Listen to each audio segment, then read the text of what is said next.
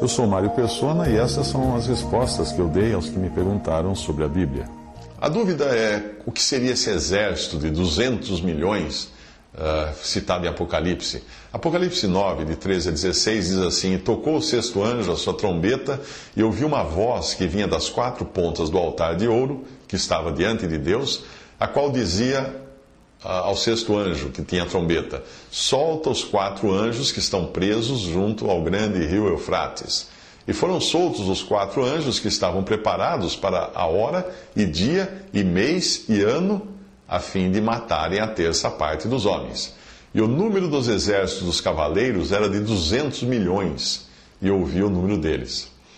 Até aí a passagem. Alguns, alguns acham que isso se refere aos povos chineses, que se gabam de, de serem capazes de dispor de um número assim, de soldados prontos para a batalha. Porém, os melhores entendidos da, da Bíblia, das, das, das, profecias, eles entendem que é uma, uma grande confederação de nações maometanas ou muçulmanas, sob a liderança do rei do norte, como fala no Salmo 83, de 1 a 8. Repare que não se trata de reis do Oriente, conforme a Apocalipse 16, 12, na versão Almeida corrigida, mas sim reis que vêm do Oriente Está mais correta aí a versão Almeida revisada. São povos do lado oriental do Eufrates. Nas Escrituras, a China é identificada como Sinim, em Isaías 49, 12, e fala-se muito pouco dela. Outros têm argumentado que aqueles países muçulmanos não teriam número suficiente de pessoas para convocar um exército desse tamanho.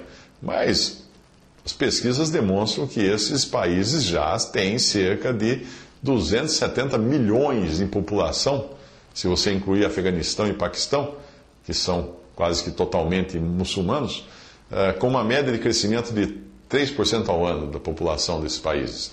Nós sabemos que esse imenso exército não atacará até chegar o fim dos sete anos de tribulação. Se o Senhor viesse hoje no arrebatamento, o número, somando-se sete anos de crescimento populacional, o número seria em torno de 325 milhões. A cada ano que o senhor tardar em vir, o número aumenta em cerca de 10 milhões. E também deve ser lembrado que existem muçulmanos que se encontram espalhados em outras terras, no mundo todo, dos quais uma grande parte aparentemente retornará aos seus países de origem, como a gente já vê acontecer isso hoje. Por exemplo, existem mais turcos fora da Turquia do que no próprio país, na própria Turquia. Cerca de 42 milhões de turcos estão hoje na, na área da antiga União Soviética. E existem muitos, muito mais espalhados, espalhados por outros lugares.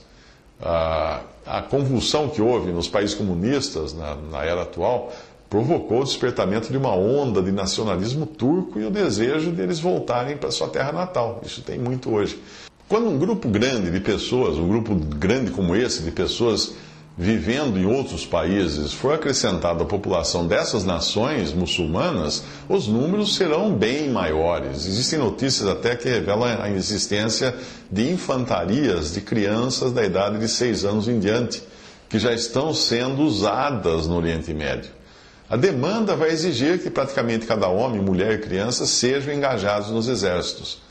Isso nos leva a acreditar que seria bem provável para esses países muçulmanos convocar um exército de uma dimensão tão grande.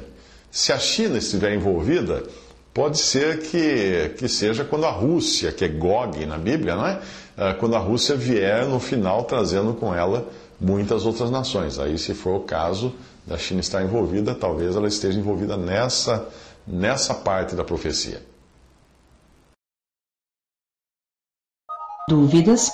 Visite respondi.com.br. Visite 3minutos.net.